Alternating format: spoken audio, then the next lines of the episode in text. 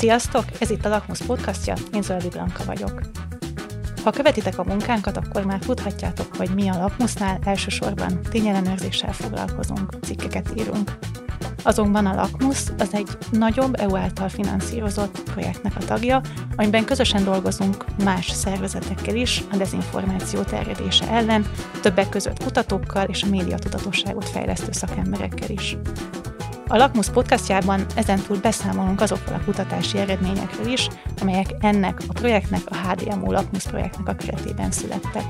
A mai adásban az első ilyen kutatásról fogtok hallani. A Mérték Média Elemző Műhely és a Medián Közvélemény és Piackutató Intézet már 2014 óta készít felméréseket a hírfogyasztási és tájékozódási szokásokról, és nemrég jelent meg a legújabb reprezentatív kutatás elemzés, amelynek a címe Tájékozódási szigetek egy polarizált média rendszerben. Ennek a kutatásnak az eredményeiről fogunk beszélgetni Urbán Ágnessel, a Mérték média kutatójával. Szia, Ági! Szia! Az elmúlt évek kutatásaiban két visszatérő elemet vélek felfedezni. Az egyik a, a bizalom, a médiába vetett bizalom, illetve annak a, a hiánya. A másik meg a polarizáció. Nagyon-nagyon sokszor felmerül ez, hogy olyan, mintha két külön világban élnénk, pártállástól függően az emberek különböző médiumokat fogyasztanak, és, és különbözően értelmezik a, a valóságot. Viszont a júniusban megjelent kutatás mindkét téren árnyalja ezt a képet. Kezdjük is a, a polarizáció kérdésével. Az egyik kérdésben arra kérdeztetek rá, hogy, hogy a, az egyes ö, olvasók milyen médiumokat tartanak hitelesnek. Kormánypárti szavazóknál Kossuth Rádió, Hír TV, M1, megyei lapok, TV2 volt a top, az ellenzéknél pedig RTL Klub, Telex, HVG, 444, 24.hu hát ez tényleg azt mutatja, mintha két teljesen külön világban élnénk. Valóban így van ez, és éreztetek-e bármilyen különbséget az elmúlt évek kutatásaihoz képest a mostani kutatásban? Alapvetően igaz az, hogy két teljesen különböző világban élünk, tehát ha a nagy képet nézzük, akkor ez, ez mindenképpen igaz, és nem csak ez a kutatás, más kutatások is mutatják, hogy teljesen polarizáltá vált a, a magyar társadalom. Megjegyzem, ugye nem csak a magyar társadalom, hanem elég sok külföldi példát ismerünk, ahol hasonló folyamatok zajlanak. Az a kérdés, amire utaltál, hogy, hogy ugye mit tartanak hitelesnek a, a fogyasztók, és ez hogy oszlik meg pár preferencia szerint, az kiválóan illusztrálja egyébként a, a helyzetet. Az egyik oldala ö, legnagyobb hitelességűnek gondol, azt a másik oldal betette a lista aljára, tehát mint a legkevésbé hiteles ö, ö, médiumok. Tehát tényleg nagyon, nagyon nehéz innentől kezdve valami fajta ilyen közös alapról, meg társadalmi párbeszédről beszélni, mert hogy, hogy úgy tűnik, hogy, hogy alapvetően más típusú információkat tartanak hitelesnek a, a különböző társadalmi csoportok. Egyetlen közös nevező sincsen egyébként? Hát ugye, mint minden ilyen uh, sorrendben végül is mégiscsak kijön valami a lista élén, tehát ez, ez ugye matematikailag törvényszerű. Uh, itt nagyon-nagyon közel egymáshoz a, az RTL és a HVG uh, került a, a lista élére, de alapvetően azért a, a nagyon erős polarizáció az, az tényleg kiválóan kijön.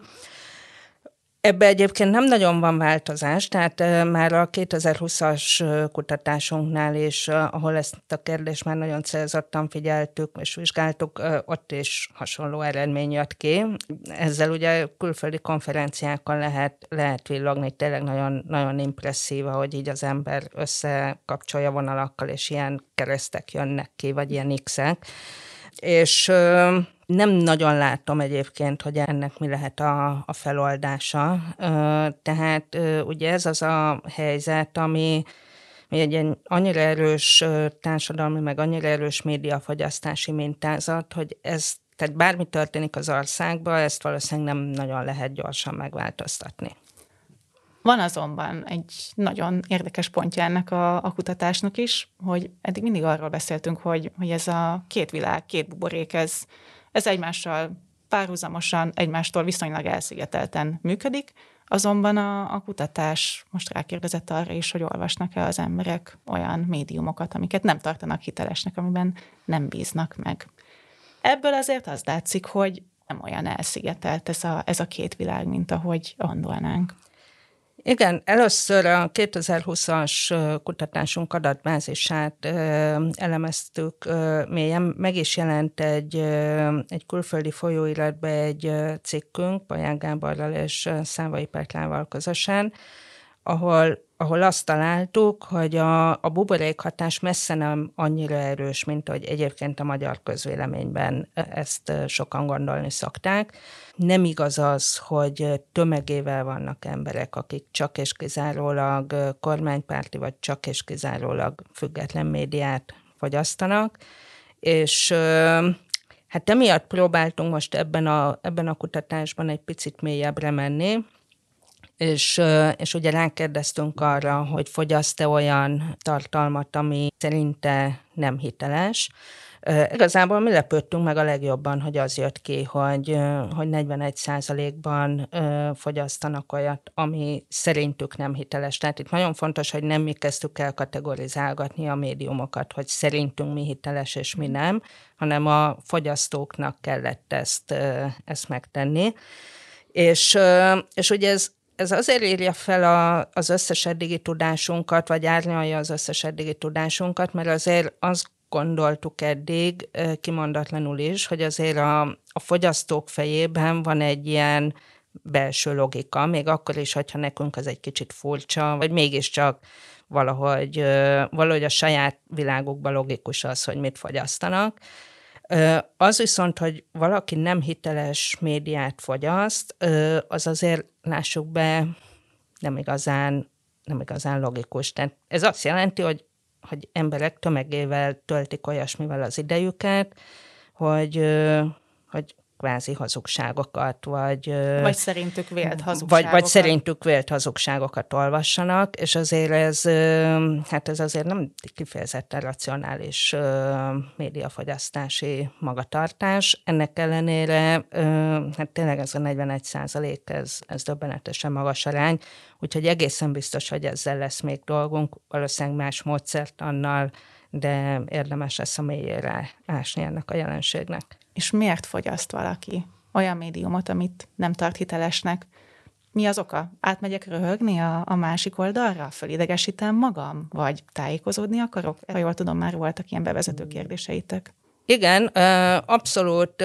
Ugye feltettünk egy nyílt kérdést azoktól, akik igennel válaszoltak, azoktól megkérdeztük, hogy mégis miért teszik ezt, és legmagasabb arányban az jött ki, hogy tájékozódni akarnak, ki akarnak nézni a buborékból, ami egyébként nagyon jól mutatja, hogy azért az emberek egy részében van egyfajta erős tudatosság. Tehát igenis tudnak a buborék hatásról, tudnak arról, hogy mennyire polarizált a magyar média rendszer, és teljesen tudatosan keresnek olyan típusú információkat, amivel egyébként ők egyáltalán nem értenek egyet, vagy nem is tartják hitelesnek, de azért érdekli őket, hogy a, a társadalom többi része milyen narratívát kap.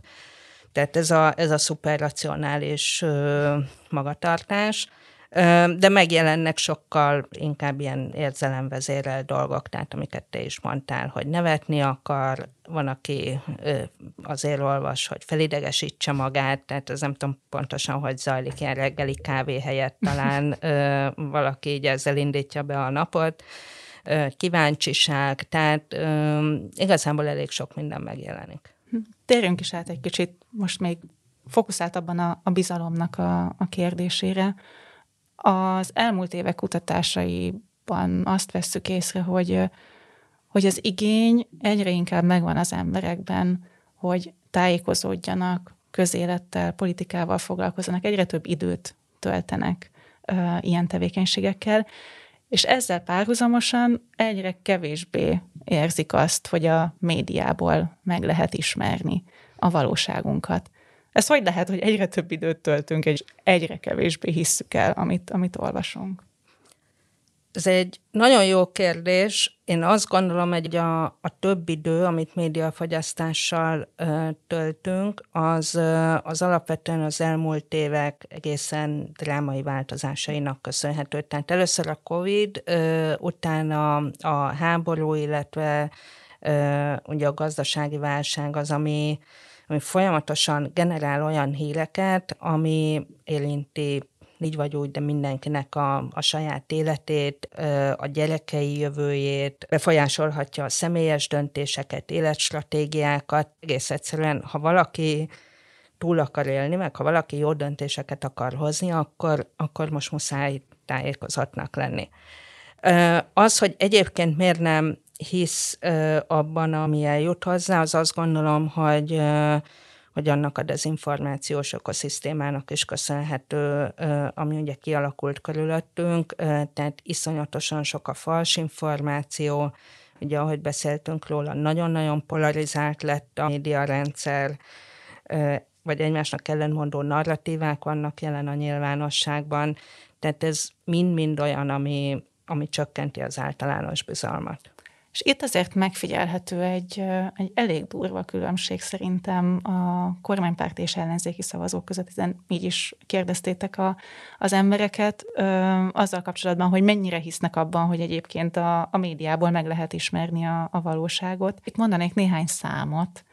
A 2020-as kutatásotokban még a kormánypárti szavazóknak 57%-a gondolta azt, hogy meg lehet ismerni a médiából a valóságot mostanra már csak 42 százalék, és ehhez képest az ellenzéki táborban a legutóbbi kutatásban 13 százalék gondolta azt, hogy lehetséges megismerni, és mostanra pedig csak 11 százalék.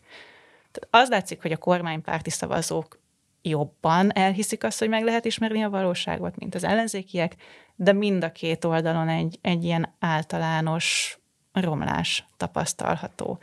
Ezt jól látjuk-e? Van-e ennek valamilyen határa, hogy ez a romlás, ez, ez hol fog megállni, illetve hogy lehet ez, hogy, hogy ilyen nagyban befolyásolja a politikai attitűd, azt, hogy mennyire hiszünk a médiának? Igen, egyébként nagyon, nagyon jól látod, hogy, hogy mind a két ö, szavazói csoportban romlás tapasztalható. Ugye azért látványosabb a kormánypárti szavazók körében, mert ott volt honnan romlani, tehát ott sokkal magasabb volt a bázis, úgyhogy a visszaesés is ö, látványosabb. Ö, azt gondolom, hogy, hogy az elmúlt évek ö, tényleg elég sok olyan ö, impulzust ö, hoztak a, a kormánypárti szavazóknak, hogy azért a saját személyes tapasztalatuk egy kicsit ö, felülírta azt, amit kaptak a kormánypárti médiából.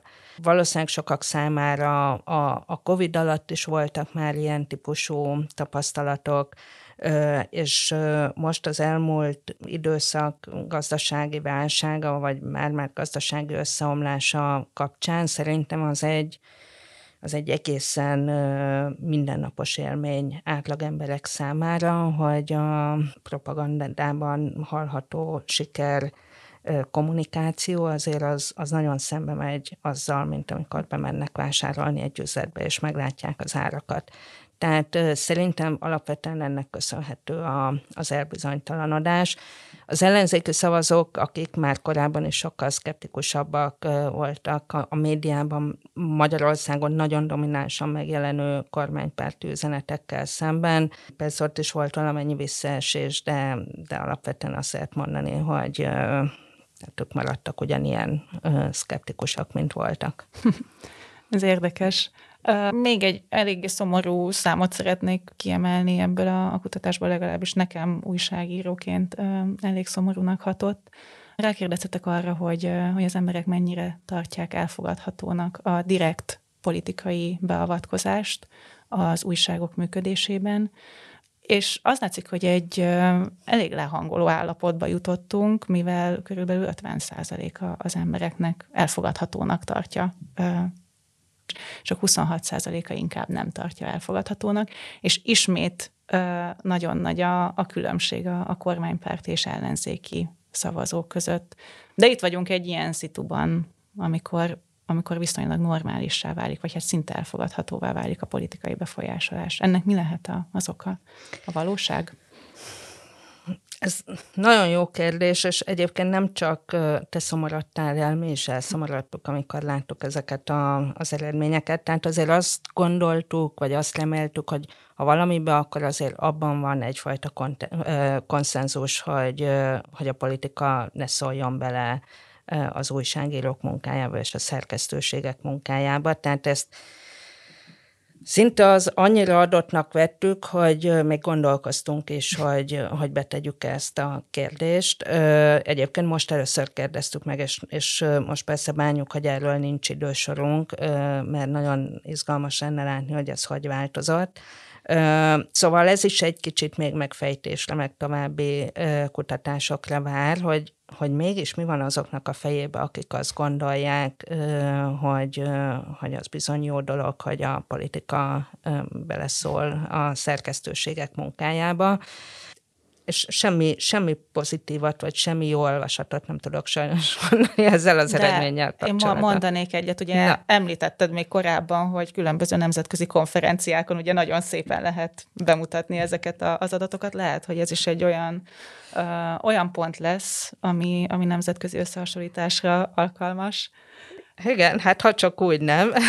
Viszont, Vagy, igen, igen. Viszont, viszont ehhez, ehhez kérdezném, hogyha, hogyha visszatérünk egy kicsit tényleg a, a nemzetközi kitekintéshez, más országokban is a polarizáció, a bizalomvesztésnek a, a kérdése olyan helyeken is, ahol, ahol azért azt látjuk, hogy úgy általánosságban jobb a helyzet, mint Magyarországon, de, elő-elő kerül. Magyarországon miért tekinthető annyira speciálisnak a helyzet? Mi az, ami, ami igazán megkülönbözteti más országoktól? Ami egy nagyon, nagyon látványos megkülönböztetés, hogyha megnézzük a Digital News Reportnak, hogy ez egy évente megjelenő komparatív elemzés, annak a médiába vetett bizalomindexét, ott, ott kiderül, hogy, hogy Magyarország nagyon rossz helyzetben van. Európában azt hiszem, mi vagyunk a, a, a legalacsonyabb indexet elérő ország, vagy legalábbis biztos, hogy egyik a legalacsonyabbaknak. De hogy mondjak mondjak egy érdekességet, és egy kicsit visszautalok a, arra a, a témára, amiről korábban beszélgettünk, tehát, hogy, hogy Magyarországon nagyon sokan fogyasztanak olyan médiát, amit nem tartanak hitelesnek, azt a kérdést, azt nem kis részben egy norvég kutatás ösztönözte, mert hogy ott jött ki az, hogy tehát, hogy, hogy nagyon sokan úgy erősítik meg a saját narratívájukba vetett bizalmat, hogy a másik narratíváról olvasnak, és ezt el is, el is nevezték ilyen lövészárok hadviselésnek a médiában, tehát hogy az ember nem azzal erősíti meg a ö, saját világnézetét, hogy, hogy csak olyat olvas, ö, amivel egyetért, hanem, hanem szándékosan lényegében így triggereli magát a, a, az ellenkező ö, narratívákkal. Ö, tehát, hogy ez például egy teljesen létező dolog most már, mint ahogy ö, ahogy egyébként a, az amerikai ö, nyilvánosság polarizáció kutatásai is ö, tulajdonképpen elég sok hasonló ö, eredményt mutattak. Ö, Matthew Genskov az egyik legismertebb amerikai médiakutató, ugye most már évek óta bizonyítja azt, és nagyon jól levezette a tavalyi budapesti előadásán, hogy nem ö, annyira a közösségi média okolható a polarizációért, mint ahogy sokan gondolják, hanem a hagyományos médiában is megvannak ezek a nagyon-nagyon erős törésvonalak, ö, és tulajdonképpen sok mindent újra kell gondolni, hogy, hogy ezt mi okozza. Hát ez nagyon érdekes, mert akkor eljutottunk végül is odáig, hogy hogy igen, a kutatásból kijön az, hogy az emberek kitekintenek a, a buborékukból, de egy csomó esetben ez mégiscsak megerősíti őket az eredetileg is elhitt valóságukban. Médiakutatóként mit tudsz ajánlani akár a hírfogyasztóknak, akár az újságíróknak, hogy, hogy ez a fajta folyamat átfordulhasson egy, egy inkább pozitív irányba. Tehát a, az őszinte érdeklődés, a, a meghallgatás irányában hogyan lehet úgy olvasni, úgy tájékozódni, hogy hiteles forrásokat találjunk, és akár még azt a nehéz helyzetet is bevállaljuk, hogy a, hogy a saját gondolkodásunkat is megváltoztassuk, vagy, vagy kritikával kezeljük. A, a médiafogyasztóknak ö, elsősorban azt ajánlom, és most nyilván nem konkrét ö, médiamárkákat fogok mondani, mert... Ha sokkal pont, egyszerűbb igen, lenne, ugye? Pont, pont a kutatás mutatja, hogy ez mennyire hit alapú, tehát hogy ez, ez felesleges is lenne. De az például egy, egy nagyon-nagyon erős jelzés, hogy újságírók vállalják-e nevükkel, arcukkal az elkészült anyagokat, Tömegében látunk olyan megkérdőjelezhető, sőt bizonyítottan hamis állításokat, cikkeket, aminek egyszerűen nincs szerzője. Vagy hát csak, a, csak az adott média márka brendje látható ott szerzőként, de, de nincs konkrét személy, akit hozzá lehet rendelni. Ez például egy nagyon-nagyon erős jelzés. Most már azt mondom, hogy talán ez az egyik legerősebb indikátor, és ugye teljesen érthető, hiszen bármi történik, azok az emberek, akik most a médiában dolgoznak, bármelyik médiumnál, 5-10-20 év múlva is valamiből majd meg akarnak élni. Nyilván, ha, ha hazugságok tömkelege mellett van a nevük, akkor hát az azért, hogy mondjam, szóval, hogy nem egy jó ajánló levél jövőbeni álláskereséseknél. Úgyhogy tehát először is szerintem keresünk olyan, olyan típusú ö, információkat, vagy olyan típusú ö, felületeket, ahol húsvéremberek dolgoznak, és, ö, és vállalják is a, az elkészült anyagokat. Ugyanez igaz a, a szakértőkre. Ö, külföldi és magyar kutatóknál is elérhető akadémiai adatbázis lehet látni, hogy az illetőnek van-e egy akadémiai ö, háttere, szokott-e publikálni nemzetközi folyóiratokban, ö, könyvekben, stb. Ö, az, aki ezt megteszi, és aki, aki már érvényesült valamennyire az akadémiai világban, az nem fogja kockáztatni a saját nimbuszát azzal, hogy, hogy hülyeségeket terjeszt. Nyilván egyébként tévedés bármikor, bármilyen szakmába becsúszhat, de az, hogy valaki folyamatosan hamis, hamis propagandát gyártson, azt, azt egy valódi kutató soha nem fogja megtenni. Ez részben persze az újságíróknak is szól, tehát ö, egyszerűen követni kell a, a nagy neveket, a, a jól ismert szakértőket, a, a megbízható ö, sok évtizedes, adott esetben sok évszázados múltra visszatekintő kutatóintézeteket, nagy presztízsű nemzetközi szervezeteket, tehát azok a szakértők bármilyen témába, akik akik hirtelen a semmiből megjelennek, és nem nagyon lehet látni, hogy korábban mit csináltak, azoknak a tudását, és ezt most így idézőjelbe tenném, én a magam részéről óvatosan kezelném újságíróként is, és médiafogyasztóként is. Köszönjük szépen a tippeket, Ági, és a magyarázatot is a, a kutatáshoz. A teljes szöveg elérhető a Mérték Média Elemző Műhely honlapján is, a LAK 21 összefoglaló, és a podcast leírásában is megtaláljátok majd a linket, aki ezt bővebben részleteiben is meg szeretné ismerni, illetve kíváncsian várjuk majd a további kutatásokat is, amik a projektünknek a, a keretében fognak készülni, majd arról is beszámolunk egy következő podcastban. Köszönjük szépen, hogy itt voltatok, köszönöm szépen Ági, és találkozunk hamarosan. Én is köszönöm a meghívást.